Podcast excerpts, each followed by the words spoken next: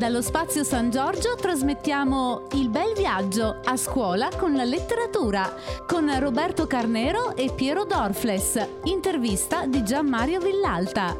Buongiorno, buongiorno, benvenuti. Grazie di essere qua da parte di Pordenone Legge. Un ringraziamento anche ai nostri ospiti. Piero Dorfles e Roberto Carnero e un saluto ai ragazzi delle scuole che ci seguono. Eh, noi avremmo voluto ehm, averne qua no, con i loro insegnanti, eh, ma eh, come sapete la situazione, oltretutto nella nostra regione il primo giorno di scuola è coinciso con l'inizio di Pordenone Legge e non era proprio possibile un'organizzazione diversa. Bene, buongiorno di nuovo. Stiamo qui per parlare di scuola e per l'insegnamento nella scuola superiore, per parlare dell'insegnamento della letteratura nella scuola superiore. Ma il libro di cui parliamo, che è Il bel viaggio di Roberto Carnero, eh, contiene molte informazioni, contiene molte riflessioni, ma parte da un, e partiremo da qui, parte da una considerazione generale importante che secondo me deve restare centrale in questa nostra discussione. Cioè il mondo, la forma di interrelazione, di comunicazione, di conoscenza del mondo, negli ultimi diciamo 15 anni più o meno si, sono, no, si è trasformato agli occhi e nei comportamenti delle persone e soprattutto eh, per quanto riguarda il mondo degli adolescenti, dei ragazzi de, de, delle scuole superiori, siamo in una dimensione che è stata appunto definita da Roberto di interconnessione, no?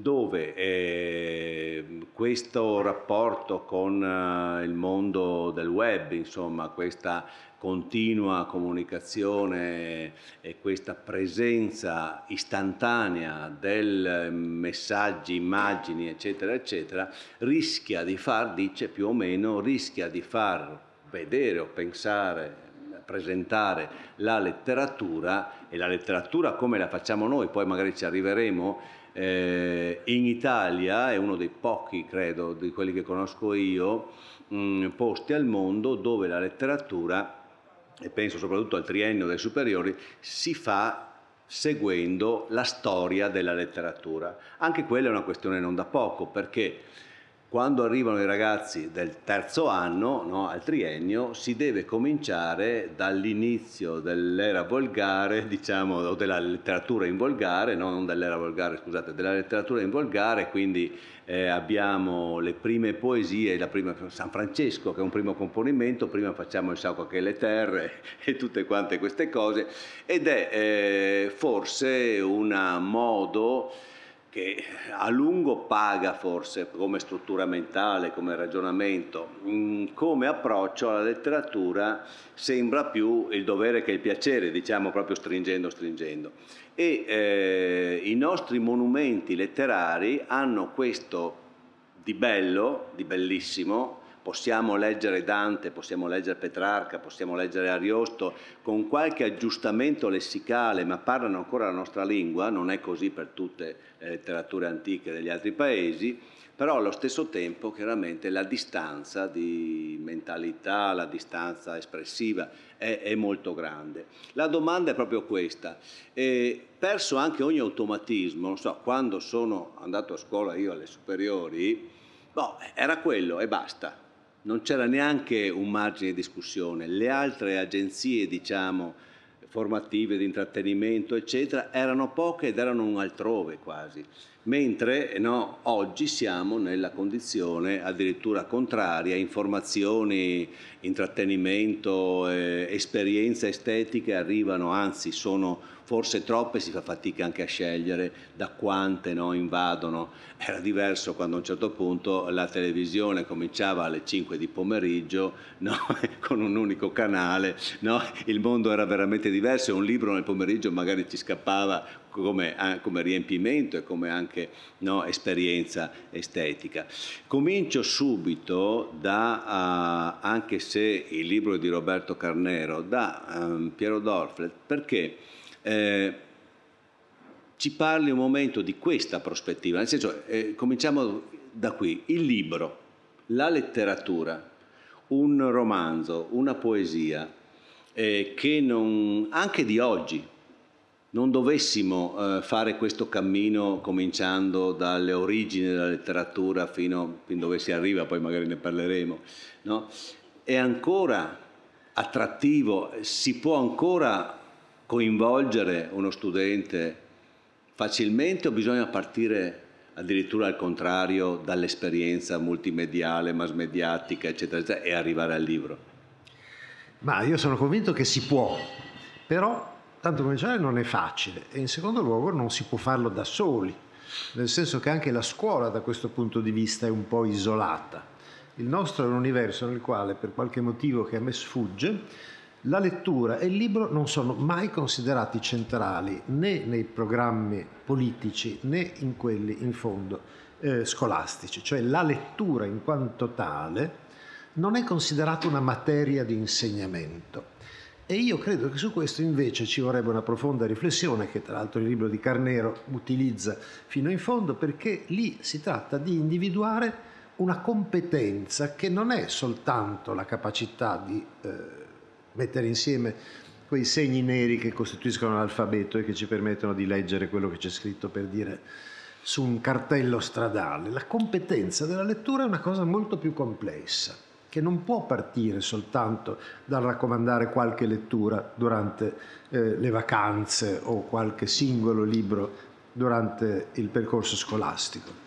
La lettura dovrebbe avere dietro di sé la spinta di un'intera nazione a costruire una popolazione letterata e non illetterata come purtroppo la nostra, perché lì dietro c'è un valore incommensurabile, del quale evidentemente noi non siamo consapevoli.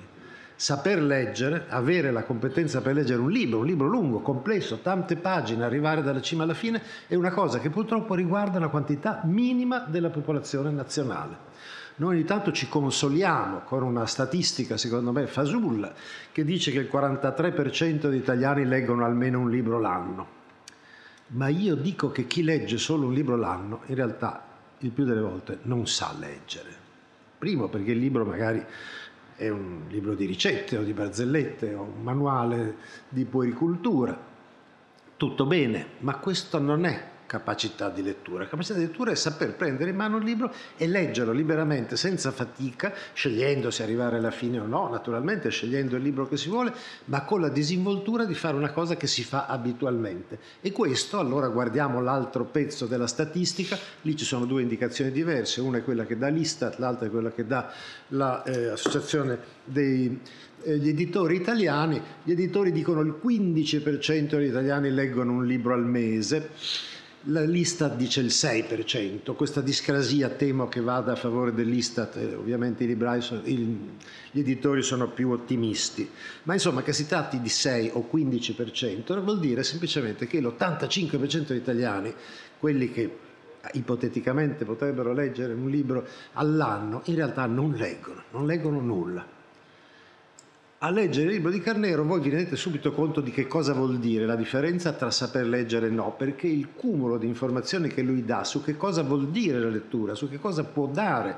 il eh, entrare dentro la letteratura con competenze e capacità di lettura, vi dice subito che queste due cose rendono il paese tagliato in due. Da una parte abbiamo questo 6 o 15% di persone che dentro il libro possono trovare il senso della propria vita, la giustificazione di quello che fanno, si pongono delle domande che altrimenti non si porrebbero vorrebbero riescono ad essere consapevoli sia nell'essere persone civili sia nell'essere cittadini, perché anche questo è importante. Leggere i libri è una cosa che serve anche a essere cittadini maturi. E ogni tanto uno si chiede, ma se l'85% degli italiani non legge, che cosa fa quando va a eleggere i suoi rappresentanti? Cosa pensa quando lavora? Che cosa sarà il suo rapporto con l'organizzazione sociale che ha intorno? Il libro è anche quello e che su questa cosa noi non si abbia un grande impegno collettivo, la responsabilità di tutti quelli che si occupano della vita pubblica è secondo me disperante, disperante perché io non ho mai, mai sentito una sola volta che un Presidente del Consiglio insediandosi dicesse noi faremo una grande battaglia perché gli italiani riescano a leggere di più. Ma non perché vogliamo fare un piacere agli Lo editori. destituiscono subito. ma non per fare un piacere agli editori e neanche per fare un piacere a chi insegna alle scuole, perché il paese ne ha bisogno. Tempo fa mi ricordo che l'editore La Terza ha fatto un parallelo eh, scientifico tra lo sviluppo del prodotto interno lordo e della capacità di lettura dei singoli paesi. C'è una coincidenza perfetta. I paesi dove si legge di più, si produce di più e soprattutto si è più ricchi. I paesi dove si legge di meno, si produce meno e si è più poveri. Quando noi parliamo di questo, dobbiamo parlare anche di benessere collettivo dal punto di vista spirituale, intellettuale, ma anche economico.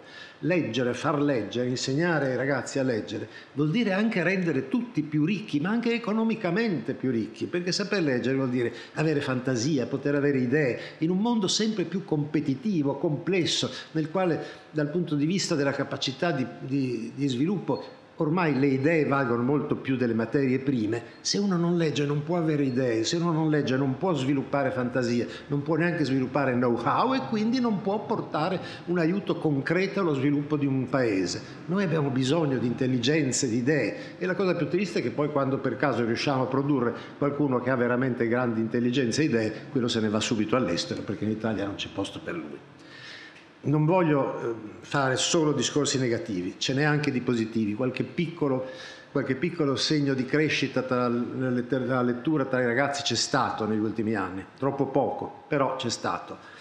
Il fatto che ci siano insegnanti che si pongono il problema della lettura vi dice che c'è consapevolezza, purtroppo non, temo non ancora abbastanza estesa. Forse noi abbiamo bisogno di qualcosa di più, qualcosa che passi innanzitutto attraverso la comunicazione di massa, che si tratti della radio, della televisione, della rete, tutti quelli che si occupano di trasmettere conoscenza dovrebbero insegnare che la lettura è importante a me fa anche piacere che un influencer si metta davanti a un'opera d'arte in un museo e dica che vale la pena vederla. Non c'è niente di male. Se poi prendesse anche in mano un libro e dicesse che vale la pena leggerlo, credo che questo sarebbe un grande vantaggio per tutti. E questo vale anche semplicemente per chi voi vedete in televisione. Ma quando uno va a parlare in un talk show, se avesse un libro in mano, non il suo, perché quella è una cosa vergognosa, quelli che vanno ad autopresentarsi nei talk show, ma per dire che quello che sta dicendo sono idee che si trovano sulla carta carta stampata per spiegare che quello che noi abbiamo a disposizione sono sempre cose già pensate, già dette da altri, basta poi prendere in mano il libro, approfondirle e ci si appropria di qualcosa di più complesso. A me piacerebbe tanto vedere in televisione la gente con un libro in mano che cita le cose che ha appena eh, detto e spiega da dove vengono, quali sono gli strumenti che lui ha utilizzato per dire che cosa sta facendo. E poi il racconto. Parto dal presupposto che grande, la grande maggioranza dei programmi di successo sono programmi di taglio sentimentale. Da Maria De Filippi in giù noi parliamo di sentimenti. Non c'è niente di male. Ma i sentimenti sono quella cosa che soprattutto la letteratura è riuscita a codificare, a renderci trasparente, dandoci possibilità di indagare su quello che sono i cuori degli altri, che nessuno di noi può fare da solo. Leggendo si conoscono sentimenti di milioni di persone, da di noi ne potremo conoscere al massimo qualche decina o centinaio. Pensate come si potrebbe spalancare nella visione di chi ha passione e sentimento una capacità di guardare al di là della superficie se leggesse con attenzione quelle che sono le straordinarie miniere di, di informazioni emotive che la letteratura ci dà. Non vado oltre perché sennò eh, tolgo spazio a Carnero che secondo me ha molte cose da dirci, ma mh, giustamente prima Villalta citava le nuove tecnologie e la possibilità che oggi i ragazzi hanno di trovare intrattenimento, informazione e trasmissione del sapere anche attraverso cose che non sono fatte di carta. E fin qui io non ho assolutamente nulla da aggiungere. È vero, questo è il periodo in cui tutti abbiamo avuto a disposizione una quantità di informazioni che mai nella storia gli esseri umani hanno avuto. Basta aprire il telefonino e noi improvvisamente abbiamo tutte le informazioni possibili e immaginabili, non sempre esatte, ma insomma comunque il più delle volte accettabilmente eh, confezionate. Né penso che leggere un libro su un ebook, eh, su un Kindle, su un eh, iPad cambi sostanzialmente le cose. Secondo me è molto più comodo leggere sulla carta anche perché si può andare avanti e indietro con più facilità e perché secondo me è più facile prendere appunti sulla carta che non sul, sull'ebook. Però probabilmente questo perché io sono un dinosauro. Però anche chi non è un dinosauro, secondo me ha di fronte a sé varie possibilità. di cui una è quella di tesaurizzare quello che ha letto come qualcosa che può tornargli utile nella vita. Il libro non vive una volta sola, vive mille volte. E quando uno ha letto un libro, il più delle volte poi, almeno per quel che mi riguarda, eh, se è un bravo lettore ci mette delle orecchie, fa dei, degli appunti, qualche sottolineatura, una cosa che anche riprendendo il libro in mano dopo un po' gli dà la possibilità di trovare subito le cose che lo affascinano di più. Vale anche per i romanzi, le frasi più belle uno se le segna, vuole sapere dove può ritrovarle, qual è, cosa, può anche raccontarle alla fidanzata se il momento è quello giusto per fare una citazione che serve. E secondo me la letteratura serve anche a questo. Ma c'è qualcosa che non va la tecnologia ha un paradigma diverso dalla eh, conoscenza umanistica. E Carnero ce ne dà un esempio, secondo me, impressionante. I testi digitali, le licenze dei testi digitali per le scuole hanno una scadenza. Dopo un anno scolastico non sono più accessibili. Io non lo sapevo, questa cosa mi ha fatto passare un brivido lungo la schiena. E dice, ma che bello, abbiamo finalmente i ragazzi che vanno a scuola solo con un Kindle, non hanno bisogno di portarsi dietro tutti quei libri e questo... Eh beh, però se no non compri più, l'anno dopo quando arriva la nuova classe non compra più il libro ma uno non ce l'ha a casa. Quando io ogni tanto mi sfoglio persino il manuale di chimica che avevo al liceo, perché succede che mi venga il dubbio di trovarci dentro qualcosa, ma se tutto mi svanisce dopo un anno, questa cosa vuol dire che il presupposto del modello tecnologico è che la conoscenza non è una cosa che dura nel tempo, è un flash che va nel momento in cui la si usa e poi sparisce nel nulla. Io trovo che questa cosa sia impressionante. L'idea che esattamente come che riguarda, che ne so, l'uso di un'automobile nel momento in cui la si vende non serve più, certo nessuno di noi tiene tutte le automobili che ha avuto nella vita man mano che si sono che sono invecchiate sfasciate, ma i libri non sono automobili, quelli restano lì, sono la roba su cui noi abbiamo messo la nostra intelligenza, la nostra fatica, il nostro modo di esprimersi, ci siamo cresciuti sopra, che spariscano nel nulla man mano che noi andiamo avanti nello studio, lo trovo una cosa disastrosa, disastrosa perché anche semplicemente quei libri di scuola, se tenuti in casa, sono un segno del percorso che noi abbiamo fatto. E perderli vuol dire perdere tutta la fatica che abbiamo fatto per andare a scuola buttare via così le cose mi sembra demenziale. Grazie.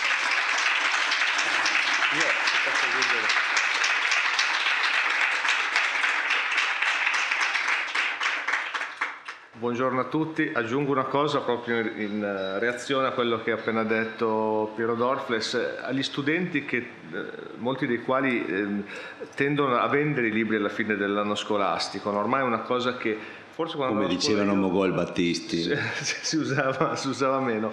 Adesso è molto frequente che la prima cosa che si fa, dico ragazzi, se voi conservate quei libri in casa, come dicevi tu, non in cantina, perché in cantina sono persi, cioè una cosa che viene conservata, li sfoglierete tra vent'anni, tra trent'anni ritroverete un momento della vostra vita, perché ricorderete che avete studiato su quelle pagine, ricorderete i volti dei vostri compagni, ricorderete gli insegnanti che vi hanno spiegato quella materia. È veramente una conservazione della memoria, non so, magari un'idea romantica e, e, poco proiettata verso il futuro, però sono anch'io convinto di questo.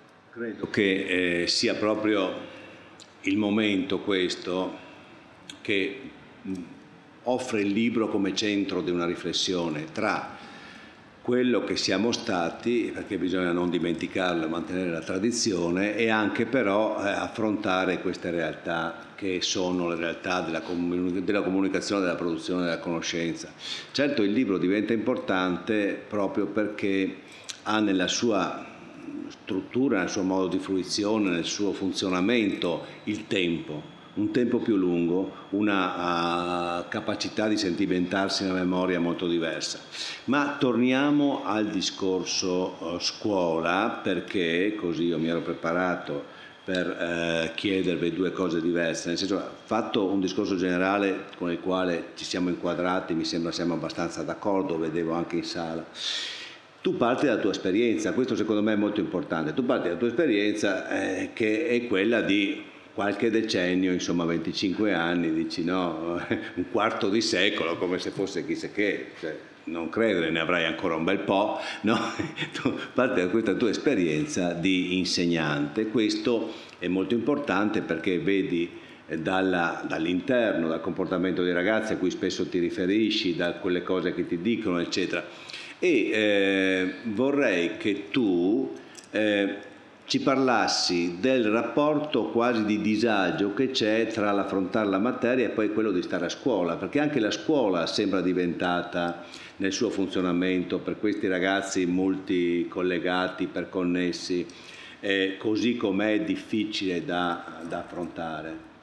Sì, la difficoltà principale che vedo acuirsi anno dopo anno è la eh, difficoltà di concentrarsi, cioè la letteratura richiede una concentrazione, richiede dei tempi lunghi rispetto all'uso di un social, no, di un cellulare. E quindi la capacità dei ragazzi di, di andare in profondità significa eh, che quello che richiede un libro, concentrarsi per un tempo sufficientemente lungo, senza interruzioni perché se c'è un'interruzione continua da eh, notifiche di messaggistica istantanea ovviamente eh, manca quella capacità di, di, lettura, viene meno quella capacità di lettura, però detto questo mh, io credo che il compito di insegnanti è, date le condizioni in cui i ragazzi si trovano, in cui ci troviamo anche noi, perché non è che noi adulti siamo avulsi da questo mondo, anche noi siamo distratti e siamo deconcentrati continuamente allo stesso modo. Ecco, noi forse però abbiamo appreso in passato un'altra modalità di apprendimento e di lettura quindi, mentre i ragazzi oggi sono appunto nativi digitali, sono nati in questa situazione e quel modello alternativo di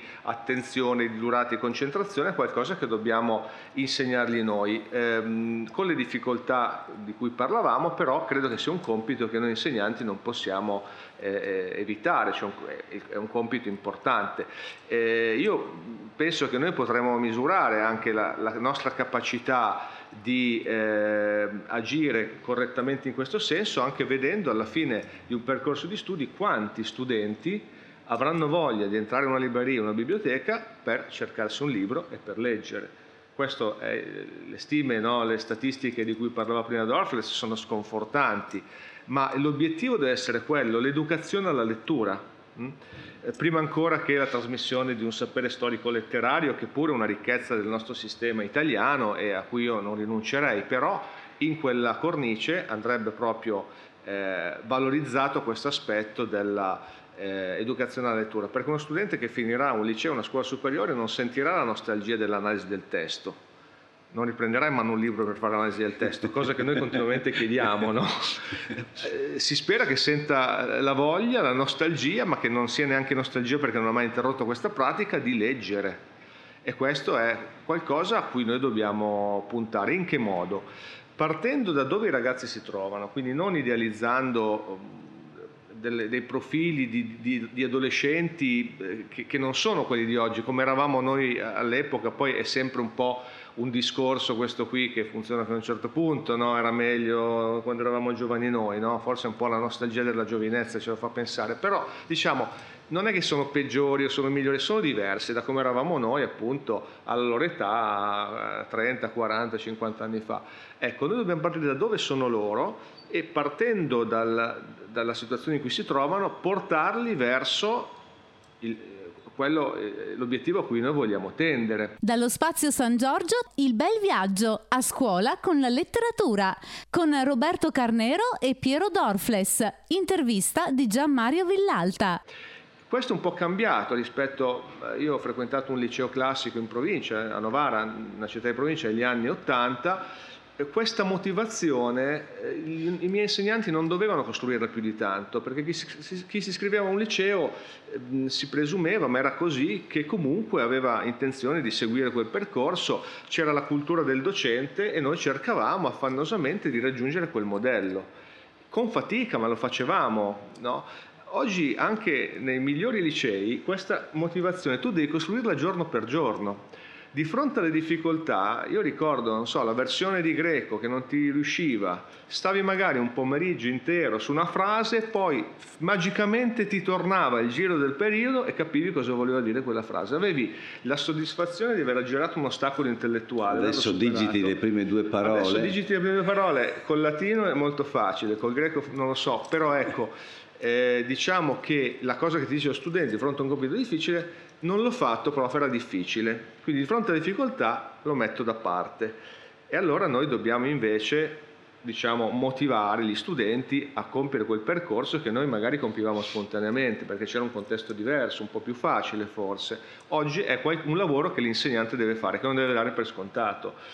Per cui eh, io diciamo, ho svolto queste riflessioni in questo libro, che è un libro che si indirizza agli insegnanti, a coloro che vogliono intraprendere il lavoro di insegnante, ma in generale diciamo... Ai genitori anche direi. Anche ai genitori forse, alle persone che siano interessate a capire come funziona l'insegnamento, in particolare l'insegnamento della letteratura. Ho scritto questo, questo, libro, queste riflessioni nascono dall'esperienza come insegnante e anche dall'esperienza come autore di un manuale scolastico, in cui abbiamo provato una letteratura per il triennio, in cui abbiamo provato a ribaltare un po' la prospettiva, proprio per questo discorso che facevo prima di partire dalla situazione concreta dei ragazzi. I manuali di letteratura normalmente si rivolgono ai docenti è un testo che si rivolge ai docenti e capisco anche che commercialmente questo possa funzionare perché chi sceglie il manuale letterario deve essere un manuale specchio per, lo, per, per, per il docente deve essere deve, un manuale specchio manuale, il docente si deve ritrovare no? e quindi c'è il docente no, che, che in qualche modo che si sente autorappresentato magari al manuale per cui un'opera io non posso adottare una letteratura che abbia meno di otto volumi, se no sarei un professore no? un, un, po' meno valido. No? Ecco, noi abbiamo provato a ribaltare anche con, eh, con il mio collega Giuseppe Annaccone, come abbiamo fatto questo lavoro, il paradigma. In che modo? Pensando di scrivere un manuale per gli studenti, che parlasse direttamente agli studenti, eh, proprio per questa centralità del punto di vista del ragazzo. E, come dire, poi la cosa è eh, questa, questa ipotesi ci ha premiati perché il libro è andato bene, sta andando bene perché molti colleghi evidentemente hanno capito l'intento gli insegnanti italiani sono bravi, eh? ma non solo perché hanno adottato il mio libro, ma in generale. Io quelli che hanno adottato il tuo libro sono quelli eh, bravi, ovviamente. Ad, abbiamo detto prima l'insegnante che cerca l'autorappresentazione di sé nel libro, ma ci sono tanti colleghi che sono dei professionisti seri che capiscono questa necessità di mettere al centro del processo di apprendimento lo studente e non tutte le riforme anche della scuola, dell'esame di Stato per esempio, l'ultima più recente, eh, vanno in questa direzione perché per esempio una cosa che dalla scuola è praticamente scomparsa ed è un grandissimo problema secondo me, è un peccato, è la scrittura personale. Eh, sono i temi che i ragazzi fanno più volentieri perché parlano di sé, sono quelli dove scrivono meglio perché parlano di argomenti che sentono vicini e la letteratura è un serbatoio enorme di emozioni, di riflessioni, di pensieri da cui si può partire per farli reagire col proprio vissuto. A quel punto il testo diventa qualcosa che entra nella vita, de te fabula narratur. E quindi eh, questo dovrebbe essere una, una, strategia didattica, un obiettivo formativo anche, una competenza, si parla tanto oggi di competenze nella scuola, prima Dorfes parlava di una competenza di cittadinanza fondamentale, leggere per essere cittadini a pieno titolo nel mondo, nella società in cui viviamo. Ecco, tutto questo è qualcosa che gli insegnanti devono poter fare. A volte anche secondo me con un po' di coraggio, cioè eh, facendo le analisi del testo prescritte per l'esame di Stato, ma poi anche magari riservandosi, ritagliandosi eh, la possibilità di assegnare per esempio del, degli esercizi, dei temi di scrittura che partano dalla vita di chi eh, legge no? eh, in relazione a quello che viene letto. Quindi un rapporto tra la letteratura e il vissuto che è fondamentale. Se io il libro non lo sento mio non, eh, non produce nulla no? quella lettura e non diventerò un lettore perché mi sembrerà che siano sempre cose che parlano di altri libri, invece no, parlano di me. È un lavoro difficile, non dico che sia facile. Abbiamo un che... concorso per la scuola media, noi Pordenone Legge che facciamo da anni, che è Caro Autore Ti Scrivo, e, e, poi ne abbiamo un altro di raccordo che facciamo con il mio Roceo tra la terza media e i primi anni de, delle superiori e l'accesso alle superiori. E i ragazzi o scrivono, nel primo caso scrivono direttamente l'autore, proprio gli, gli mandano la lettera, o se no raccontano intorno a un tema. Delle...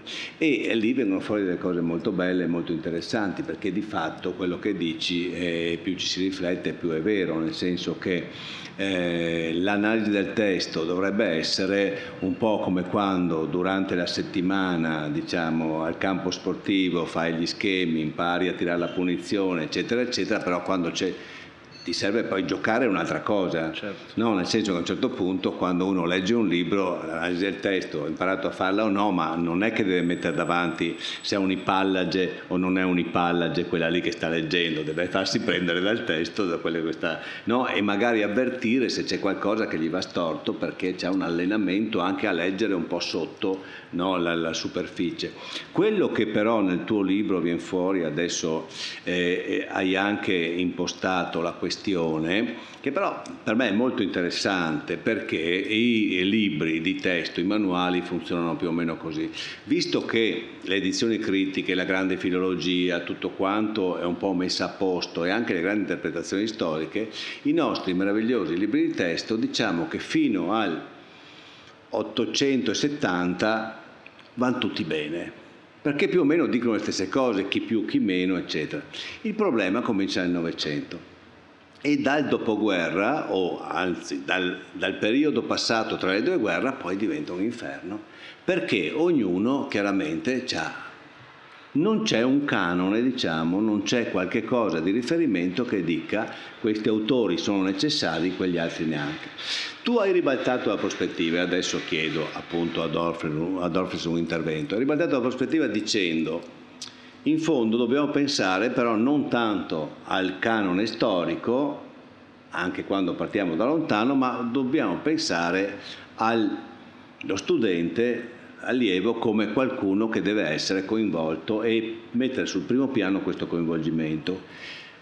Quindi, in teoria, poi vengo, finisco, se qualcosa è piaciuto tanto a me e io lo ritengo di grande valore, è meglio che io trasmetta, insegni, parli di quello piuttosto che di un altro libro, diciamo ritenuto magari da alcuni più importante, per il quale a volte tu dici una cosa anche un po' impressionante, che ci sono dei laureati in lettere che non hanno neanche letto tutto Dante, cioè tutta la Divina Commedia, cioè a un certo punto eh, il problema come lo risolviamo? Nel senso che la scuola ha un compito e rimane questo compito di presidiare una tradizione di valori, di, di, di continuità formali, di eh, radici linguistiche, eccetera, eccetera, o forse è il momento di lavorare a sbaraccare un po' questo sistema, io sarei per il no, ma ovviamente, però, e avere un approccio più empatico, più diretto, più eh,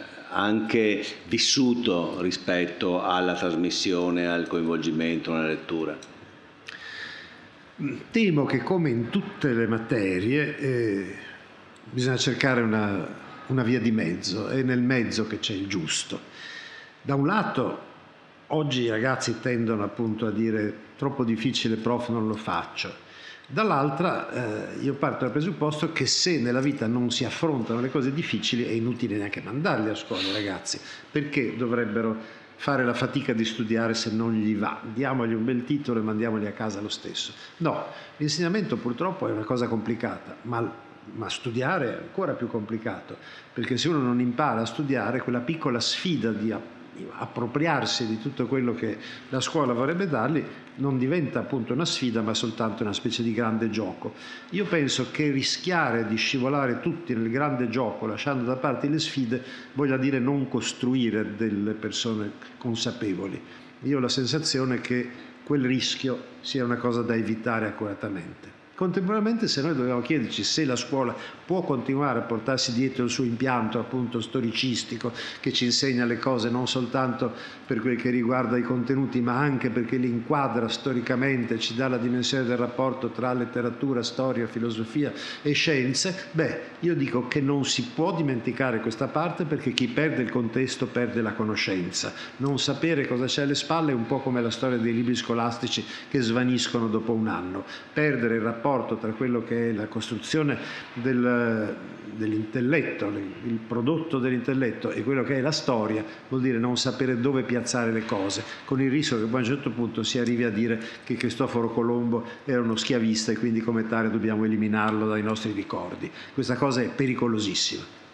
Dopodiché però c'è anche la coscienza contemporanea. E su questo io non ho dubbi che la scuola dovrebbe riuscire ad avere sempre le due misure, e cioè da un lato andare incontro a quelle che sono le curiosità, gli interessi dei ragazzi, dall'altro imporre la sfida di una conoscenza diversa, perché istintivamente nessuno vuole studiare la letteratura latina, ma soltanto se ci si entra dentro e si riesce a trascinare, e qui veramente la capacità dell'insegnante è determinante, a scoprire quello che può trasformare una cosa così distante in qualcosa che ci riguarda da vicino, lì improvvisamente si può costruire quel click, quella cosa che fa cambiare le cose. Molto importante, come peraltro Carnero scrive nel suo libro, che ci sia un rapporto diretto tra quello che i ragazzi pensano e quello che la scuola gli dà. Ci deve essere un contatto. Ma attenzione, secondo me questo contatto non può essere forzato, nel senso che se uno parte dal presupposto che tutto quello che diamo da leggere ai ragazzi deve già interessargli in partenza, vuol dire eliminare tutto quello che ha lo scopo di suggerire un volo fantastico, di aprire delle visioni non banali. E secondo me anche la eh, dimensione commerciale eh, del successo di alcuni grandi temi ci dice che non è così scontato che quello che piace ai ragazzi debba essere quello che parla della loro vita.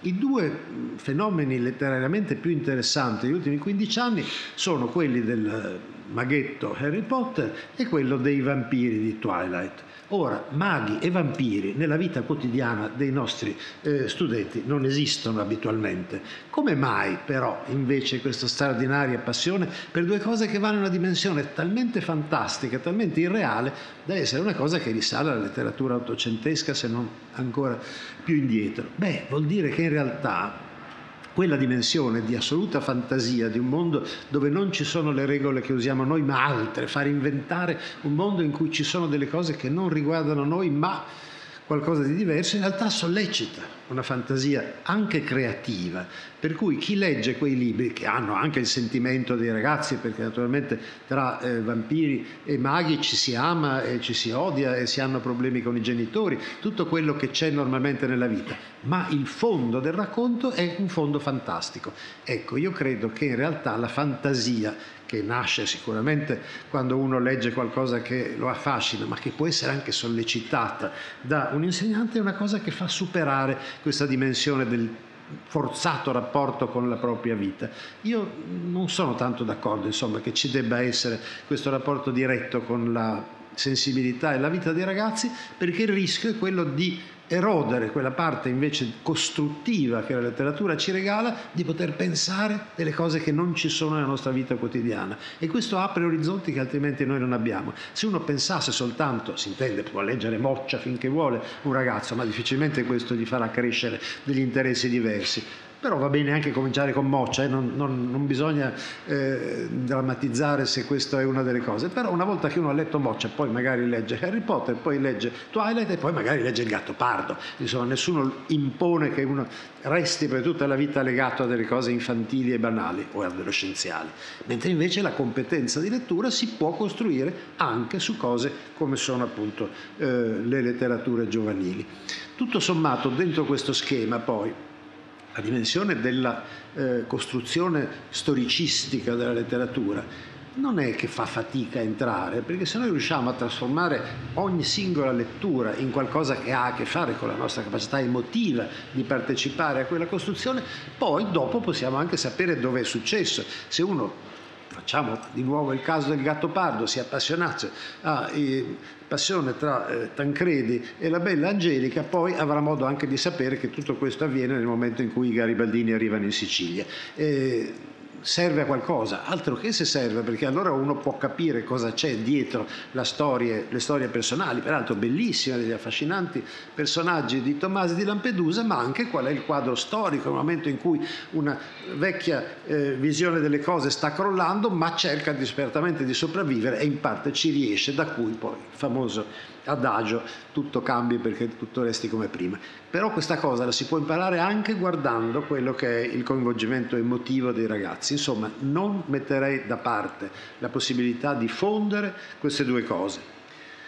Se c'è una cosa invece che mi lascia molto perplessa è l'idea che eh, la dimensione, diciamo così, orizzontale della trasmissione del sapere, che è quella che in questo momento sembrerebbe prevalere, e cioè l'idea che poiché la rete dà a tutti la possibilità di accedere al sapere senza mediazioni e senza che ci sia qualcosa che ci aiuta a entrare dentro le cose perché tanto tutti possono arrivare dove vogliono e perché poi alla fin fine la scelta personale è quella che vale, a me eh, spaventa molto, perché l'idea della chiusura del rapporto di mediazione e quindi che ci sia anche una dimensione verticale nella trasmissione del sapere, non quella orizzontale per cui tutti sanno tutto, tutti sono allo stesso livello e poi in fondo, come qualcuno dice anche eh, in Parlamento eh, questo lo dice lei ma io dico un'altra cosa. No, eh, le competenze sono importanti e quando uno ha qualcosa da insegnare, se riesce a insegnarlo con fascino, può trasmettere qualcosa che ha a che fare con la conoscenza profonda. Se invece questa cosa deve passare attraverso questa dimensione della orizzontalità, per cui non c'è mai nessuno che può spiegare e dare il senso ultimo dell'appropriazione del sapere, secondo me il sapere si svuota e questa cosa secondo me va presa in considerazione seriamente perché il fascino della orizzontalità e dell'eliminazione dell'intermediazione ci fa credere che in questo modo spariscano le cattive eh, abitudini di dare in mano a una piccola eh, arrogante arrogante eh, classe di, di privilegiati il diritto di dire agli altri quello che devono fare. Io credo che bisogna stare molto attenti in questo a non considerare l'idea che le elite siano contro la collettività. Le elite sono sempre esistite, ma senza elite il mondo non va avanti e gli insegnanti sono un'elite rispetto a chi deve imparare. Da questo punto di vista, dice credo anche oggi eh, qualche giornale, tutto sommato la visione che nostro, eh, la nostra opinione pubblica ha degli insegnanti è migliorata. Siamo passati eh, da un mi sembra un 55 a un 70% di visione positiva degli insegnanti. Sono molto contento perché questa cosa in realtà è un'inversione di tendenza che negli ultimi anni ha visto considerare il rapporto tra, docente e discente una cosa che poteva in qualche modo essere erosa dal fatto che la grande tecnologia si sostituiva alla personalità di chi comunica. Non è così, perché soltanto una personalità che è entusiasta di fare quel mestiere può trasformare i ragazzi in ragazzi adulti e capaci di capire. Chi lo fa senza interesse non può farlo, una macchina non può farlo di sicuro. E quindi guai se tutto quello che noi facessimo dovesse passare attraverso questa orizzontalizzazione del sapere che ci dà la tecnologia senza la spinta vitale che ognuno può metterci dentro nel momento in cui comunica con gli altri. Insegnare è anche regalare emozioni. Senza quelle, secondo me, è difficile che uno prosegua poi con entusiasmo personale nella vita. Sono do passo perché Lì volevo arrivare, quindi passo direttamente con una semplice domanda, una testimonianza anche.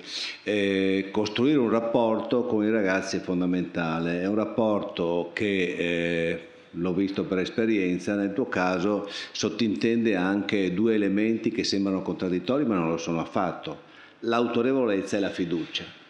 Sì, ehm, sono d'accordo che quest'idea per cui eh, l'insegnante è quello che schiaccia il pulsante, no? fa partire il video oppure no, la registrazione che viene da una certa didattica dei paesi anglosassoni in particolare, cioè l'idea di un insegnante come mediatore tecnologico è qualcosa che impoverisce estremamente quello che è la, la funzione e il ruolo dell'insegnante. I ragazzi hanno bisogno di maestri, eh, lo dico laicamente, ma una frase di Paolo VI diceva no?